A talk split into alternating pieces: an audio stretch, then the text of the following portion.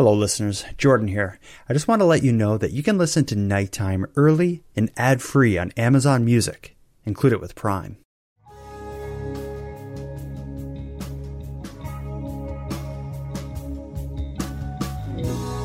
You are tuned to the Nighttime Podcast, focused on the fringe of Canada.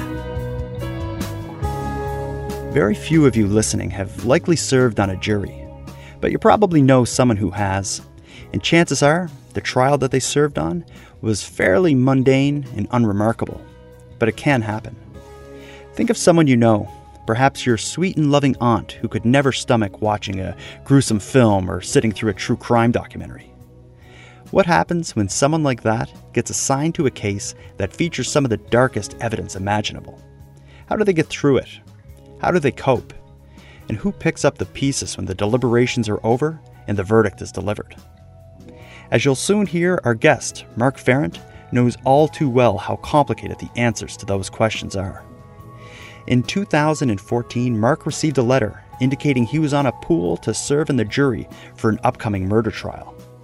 And to put it quite simply, he hasn't been the same since.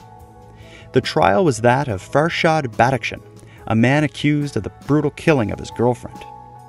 The graphic details of this case that Mark would become immersed in had left him with the crippling effects of PTSD.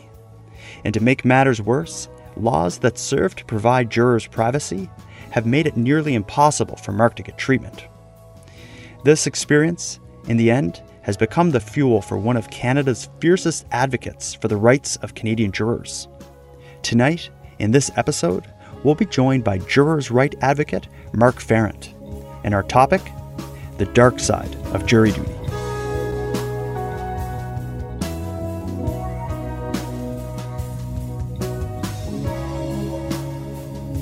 I'm Mark Farrant. Uh, I live in Toronto, Ontario. I'm, I'm born and, and, bred Torontonian.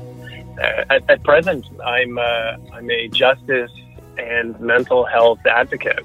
Um, I have taken on this uh, mantle, uh, having served as a, a jury foreman four years ago in a first degree murder trial that changed my life and uh, I developed PTSD as a result of the of the trial experience and and also the after effects of the trial, um, not being able to unpack the images that I saw in the courtroom. So um, I took it upon myself to make sure that other jurors uh, had the supports that I didn't have when I left the courtroom. Mm-hmm you know, as you just said there, presently you're known across Canada really as a, a, juror's right advocate.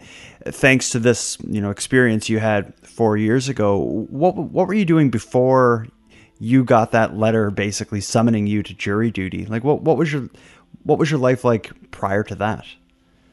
Uh, I was uh, an executive um, at a, a large telecommunications media company. Um, I'd been working in market research, insights, data, um, all my career. Um, so uh, I've been working in that industry for almost 20 years.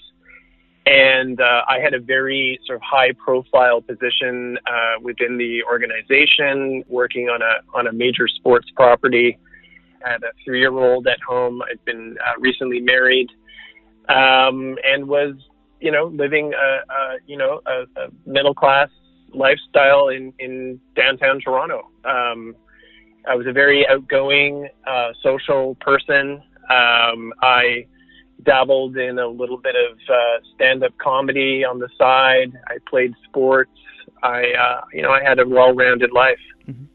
And like, how did you end up in the jury? Is it like the way people would exp- would understand it is basically you just get like a letter in the mail assigning you to you know show up at the courthouse on blank date for jury duty. Is that how it happened in your case? In Ontario, they send uh, um, a questionnaire out. So there's, uh, I guess it's a twofold approach. You'll receive a, a questionnaire from the Attorney General's office and um, that's the questionnaire that gets you into the jury data pool, as it were. Mm-hmm. So I I remember getting that questionnaire, and you know because I work in the industry and in insights and market research, I was interested in it. So I looked at it and sort of filled it out and really didn't think much of it after that. Put it in the mail, off it went, and then uh, and then I got a summons uh, just before Christmas and um, looked at it and suddenly thought, oh dear.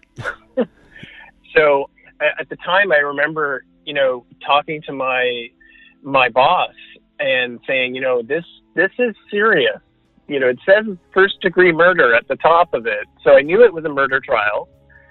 And, you know, he sort of said, well, you know, I don't think you're going to get selected. Let's not worry about it.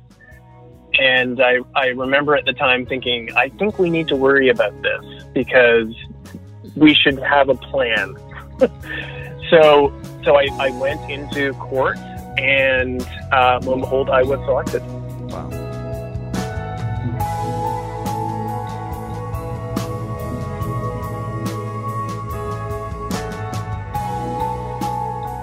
Give us context as our conversation goes. Tell me about this first degree murder trial that that you served on. Like, what are some of the, the basic details of that?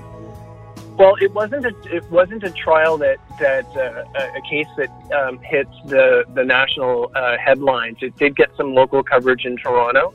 It was a, a first degree murder case with a what's called an NCR defense. That's a not criminally responsible defense.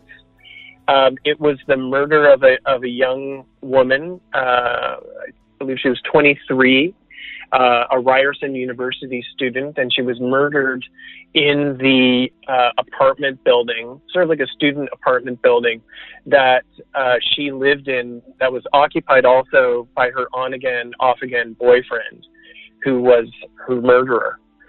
She uh, was murdered early one morning. She uh, came down to his basement apartment unit where he attacked her, um, stabbed her 27 times, uh, slit her throat uh, twice from ear to ear, and proceeded to set her and the unit and the building on fire.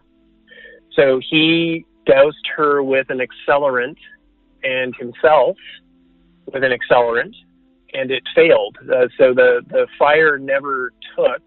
He tried to light the basement stairwell on fire, and it did catch, but it didn't take. Um, the she also had defensive wounds on her hands and feet um, and other parts of her body, which indicated, as we went into the autopsy, indicated that there was a hell of a struggle. Wow. Um, so she did not. Uh, she put up a significant fight. Awful that she actually. Um, I wouldn't say survived, but she lived through the assault and managed to crawl up the burning stairs of the unit. And um, by that point, because it was a rooming house, uh, automatically the fire um, alerted the the fire department. It's one of those automatic site to site switches. So the fire department were dispatched almost immediately. And I think they, they arrived almost at the scene, as it were. So she was taken out of the apartment by uh, paramedics, but died on her way to the hospital. Now he, he, the other horrific part of this is that he continued at that point to douse himself with accelerant in an attempt of a, of a, a suicide at that point, which also failed. So he spent a year in a, a, medically induced coma. So by the time he came to court, he was grossly disfigured. He had lost all the hair on his head, had multiple skin grafts on his uh, his face, um, he had his leg amputated. Um, I believe did not have the use of one arm and was confined to a wheelchair, but he was uh, a shadow of what he used to look like from the pictures that were that were displayed to the jury. Wow. And now when when you tell the story of like as you just did recounting what happened, like it's one thing to know know the story and know what happened, but when when you're a member of the jury, you have to see evidence of all those horrible acts you, you just described, as well as where it was the NCR defense. you would have uh, likely had to see a lot of evidence related to his self harm and whatnot. Like, w- what kind of evidence and exhibits were you, like a, a regular civilian, exposed to in this trial? Like, what, like, how graphic did it get? It was it was fairly graphic. The first week, really, of the trial was the autopsy. We were presented with the coroner, who walked us through in great detail each wound so uh, a superficial puncture wound versus a um, a deep puncture wound, and the and what which wounds would have resulted in a serious injury and and the like, and describing a defensive wound. So we might spend an hour just reviewing the cut on the hand, on the on the across the palm of the hand, and so it's it's different to see it in that circumstance than to look at it in a in a magazine or or see it on television as part of fiction because it's real it happened. And, and all you have to do is look over your shoulder and see that the parents uh, or the the relatives and loved ones uh, in the courtroom with you. So it's it's really a very different feeling. And you know the the difference with the jury is that you don't have the ability to raise your hand and say you know i've had enough. I think we've gone through this. You can't even talk. So you're um, you are uh, absorbing material and you have no control over the frequency of it or uh, the rhythm of it um, or the content so that's an, another burden that you have to endure and so, you know, for some it's not graphic, and for others it is. Um, you know, at the time I was reviewing it, and it would it would sit with me. But again, I would go home, and then I would go to work because I was still working during the trial, and and you know, uh, some of it would just sort of go away, and some of it would not. It would you retain it. In like as a again as a like civilian that's taking all this this in at the time like as you were going through this could could you feel the effects of taking in so much you know dark graphic information? Did it feel that way as it was happening? I was trying to get through it i you know i mean let's be uh, honest here there are days where you're going through really mundane testimony like there are days where you're just it's it's a day of cell phone records or maybe even a half a week of cell phone records, and none of it is really that interesting. Um, it's it's it's again part of the evidence that you're going to have to you know understand and and might be uh, part of the the evidentiary charge. Um, but then suddenly, wham, up come pictures again because of as a changing course of the argument, and suddenly out of nowhere there it is. And you can't turn away and you're looking at this because in the courtroom that I was in I was in what was called a, a quote unquote a state of the art courtroom. So I had a very large computer monitor basically right in front of me as did the other jurors. And so you're sitting there unable to look away from from some really horrible stuff um, you know and sometimes what's really even more disturbing is the is the testimony that you hear from first responders and and other witnesses. You know, to sit there and and watch a 30 year um, captain of the fire department break down on the stand and start to cry, um, which happened in in the first. Uh, I think that within the first two weeks of the trial, that's when I knew I was getting into something serious. And so that that stays with you too you know um, and the the problem is you know you're uh, again it's it's your burden. It's the role of the jury to do this. And I, I really do believe that it's part of the job but the um, your your whole life that whole four month period is completely packed into that case wall to wall yeah and, and now in your case when when this trial concluded that's kind of when I, I guess your your journey to a juror's right advocate began. So, like, why don't you kind of tell me about the, the path you took from serving on the jury, this case being concluded, and then you know getting you to where you are now? Like, what what trouble did you run into, or problems did you face, uh, you know, in the aftermath of this? Well, after the verdict was delivered, and you know, we deliberated for a week. Um, I, you know, being somebody that's sort of systematic and and you know working in operations, I fully expected there to be a procedure. So I was waiting for this very well designed uh, debriefing action at the end of the trial and that I would be taking, we would be going into a room and we would talk and we would debrief and we would get, I, I don't like the word closure, but we would, there would be a conclusion. And there just wasn't.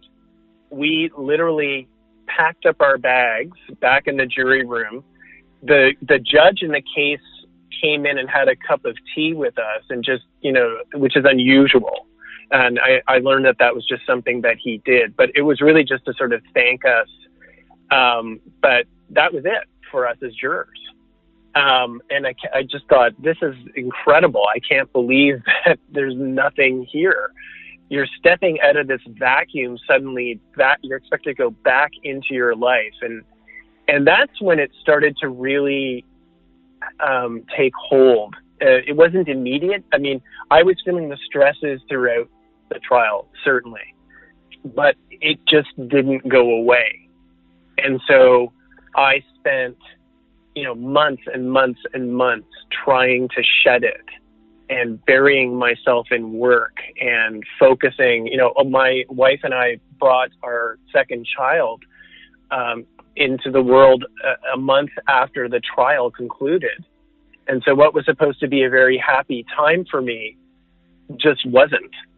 And I, it's something that I'm trying to rebuild with my son you know, and I, I just changed as a person. I stopped calling friends. I, I was not returning emails. I was not going outside of my house. I, you know, put on a brave face at work, but I really was not talking to people. I wouldn't let my, my daughter out of my sight. I uh, kept a vigil at the foot of her bed. I wasn't sleeping. Everywhere I went, all I saw was blood. I just saw blood and gore and um, it didn't matter what I was doing. It just was always there. And I again, I just thought I had to get over this. Was, this is my responsibility. Suck it up, get through it. And you know that's the worst advice really that you could give anybody. But that's you know what I was trying to uh, trying to do. And so finally, my family intervened um, and said, You really need to go and talk to somebody about this. And that's when we sort of tried to think about where we would go. And so the first place I called was the courthouse, thinking, okay, they do this routinely. They must have services for, for jurors. And so I called and then left a message, and there was no call back. And I a couple days went by, called again, and uh, finally got a hold of somebody and, and hummed and hawed and said, "Well, we really don't have anything for you. Uh, I'm sorry, we just don't do that." And I was just absolutely gobsmacked um, and questioned why. The person really didn't have an answer for me. Said maybe I should call victim services to see if they had something. And so what I learned was that in the time at the time in Ontario, court appointed counseling for jurors was available, but it had to have been issued by the judge in the case that you sat on. And because it wasn't done, there was nothing available to me.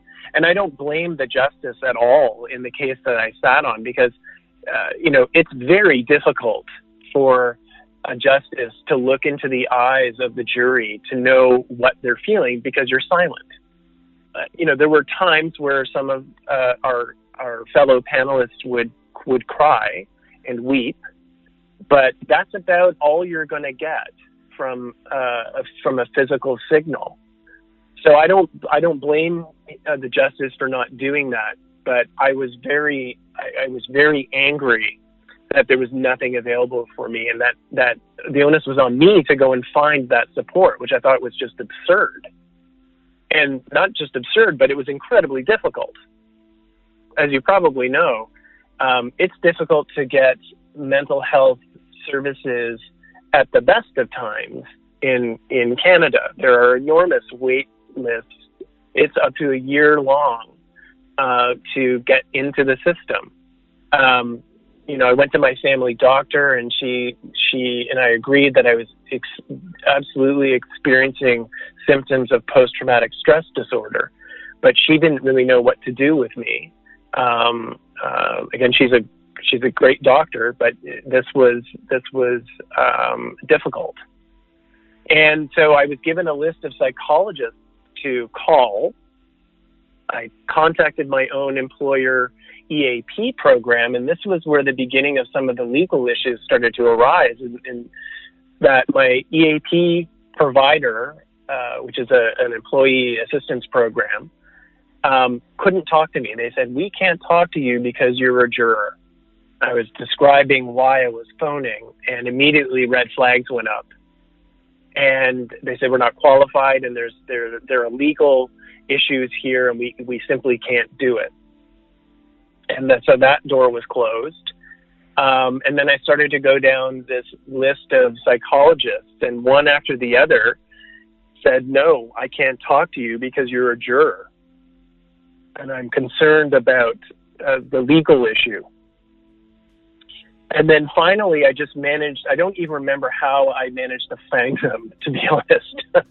but I finally broke through and found a clinic uh, that specialized in first responders in the military in Toronto, uh, dealing with PTSD and, and, and, and trauma, and made an appointment.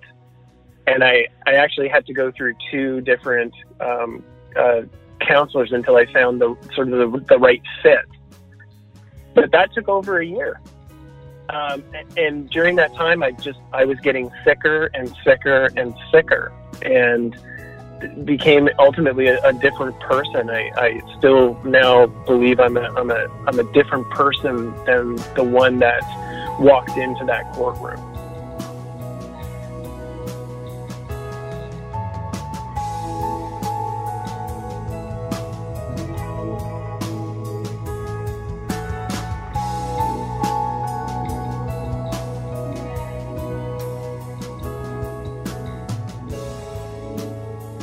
In these legal issues that they seem to be so concerned with as you were trying to get help, my understanding is they had concerns about discussing like confidential juror information with you. Is that is that what they seem to be concerned with? The the so you're instructed as a juror not to talk about the trial and you're instructed not to discuss the trial ele- any of the trial elements with friends and family, work colleagues. Um, a good justice would would caution you on any conversation in social media. Um, you keep it to yourself, and um, you're not allowed to talk about those trial elements. And you're certainly the, the, the law is very clear on deliberation. So deliberation is sacred. So you are not permitted to discuss with anyone, in, including a justice or anybody, how a decision is reached. Um, so what happens in the in the deliberation room stays there, and so that's that's written into the, the criminal code um, within uh, a section called 649. Um, and so yes, that legal uh, provision is what was uh, raising the concerns amongst the the uh, psychologists that I encountered. Yeah, what I was going to ask is, um, do, do you know how the Canadian system of dealing with this compares with, with other countries? Like, if you were in, in just like the United States or England or something for that matter, w- w- is there a different process for what happens after uh, a juror serves? Yeah, so the the common, I mean, we're we're part of the Commonwealth. So uh, in in England and in Australia, it's very very similar. So jurors again are uh, not identified. Um, your the media is not allowed to report on jurors, uh, identify them in any way, shape, or form. Uh, jurors are per, uh, believe in both those jurisdictions are prohibited from uh, discussing um, openly elements of the trial and um, deliberations. The U.S. is totally different. It's a it's a it's completely different across the border. So jurors are Uh, now it's state by state. Obviously, there are differences, but my understanding is in most states, um, even in in um, capital uh, crimes, jurors are allowed to talk about exactly what happened. Like, you know, the, steps of the courtroom, O.J. Simpson jurors are saying, well, you know, here's what we, yeah. you know, my name's Pete, and here's the decision we reached. And they get a book, and they get a book deal, yeah. uh, and they're and they're on the Today Show the next morning, and you know, so it's very, very different there. But the stresses and the conditions and the lack of support are the same. So just because you're, it's a sort of freer system, I, you know, freer, less restrictive, I would say, in terms of the juror's ability to talk after the trial. There are the same struggles and the same um, concerns post trial that, that we've experienced here in Canada that we've tried to, uh, we're trying to uh, to change. Mm-hmm. And we'll get into that now. Where you've very publicly championed uh, what's being referred to as a jury support bill. It's titled C four seventeen. Uh, could you talk a bit about this bill and, and, what this aimed to change? And of course, tell us what happened with it, because I, I, understand it was recently uh, discussed in the Senate. Uh, bill C 417 was a private member's bill that was uh, a direct uh, lift from the Justice Committee, the, the House of Commons Justice Committee undertook a year long study of jury duty, mental health, and stress and produced a, a a landmark comprehensive report with 11 recommendations aimed at uh, improving supports for jurors across the country post trial, but really also some fundamental reforms that have just, just really are at the start of what needs to be done. So that the Bill 417 is designed to remove that restriction that jurors face from talking about aspects of the trial and deliberation with a mental health practitioner. So you know, right now it's illegal for a juror to have a free and open conversation with a psychiatrist, psychologist, licensed therapist. So I, I wouldn't be able to right now talk about any of the trauma that I experienced in court freely with my doctor or any anything that I experienced during deliberation that caused me ill health.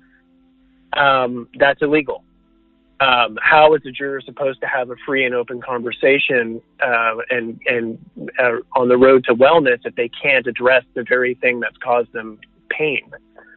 So uh, that bill um, passed swiftly through the House of Commons unanimously on every vote. Uh, was had support from all parties, and uh, we it was passed late though in the parliamentary session, and so uh, we were sort of under the under the clock um, to get it into the Senate. And unfortunately, um, despite it having a lot of support from senators, um, it just sat at the bottom of the order sheet um, and did not move past first reading. So unfortunately, the House rose and the Senate rose, and the bill has uh, perished in the Senate. Wow. And and what does that mean for the for the bill? Like, is there a chance that it'll be you know considered at a later time, or are you back to basically square one? Well, there's a there's a, an enormous amount of goodwill connected to that bill. There are a, a, a number of MPs uh, from all parties who are very disappointed that it didn't pass. Um, and I've had conversations with all parties to say that um, they're determined to see it come back in the fall and determined to see it pass and, eh, and to give it support. So I, am uh, holding them to that, and I, I, believe that they will.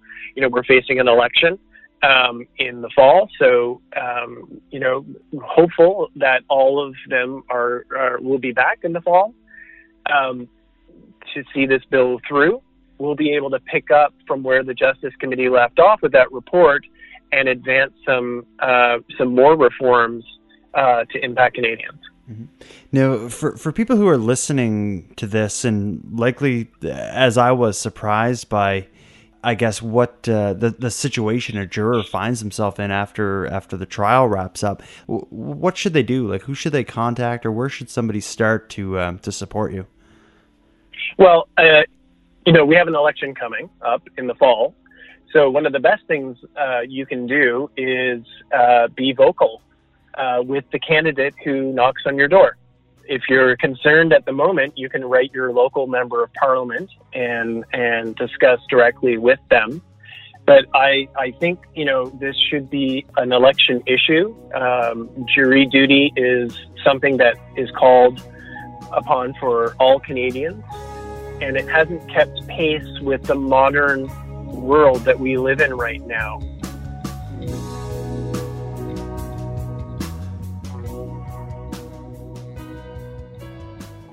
Mark's story, at least to me, really highlights the need for changes in how Canadian jurors are treated both during and especially so post trial.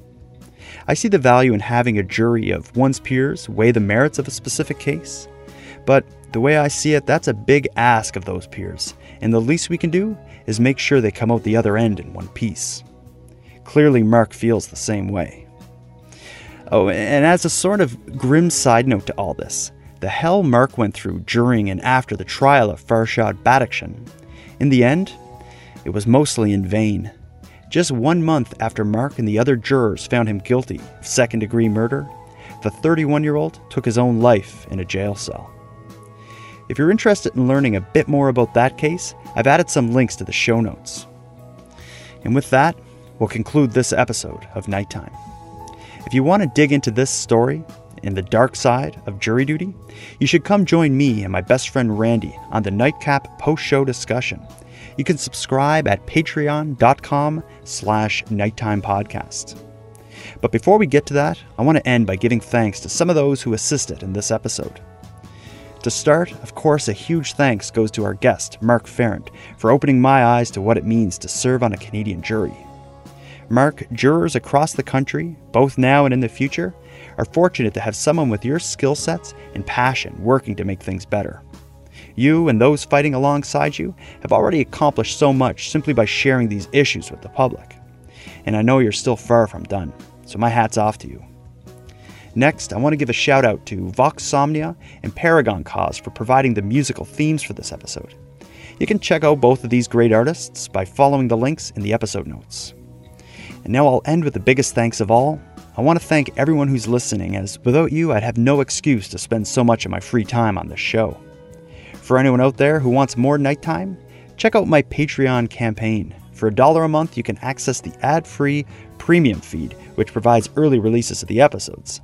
And then, for only a couple dollars more, you can get access to the Nightcap After Show, in which I and a guest climb even further down the rabbit hole than what you hear here in the main episodes. You can join and support the show by visiting patreon.com slash nighttime podcast. Now, with that said, I'd like to thank the current patrons of the show and welcome the new members to the group Patricia, Andrea, Karen, and Gooberson. I appreciate your generous support of Nighttime.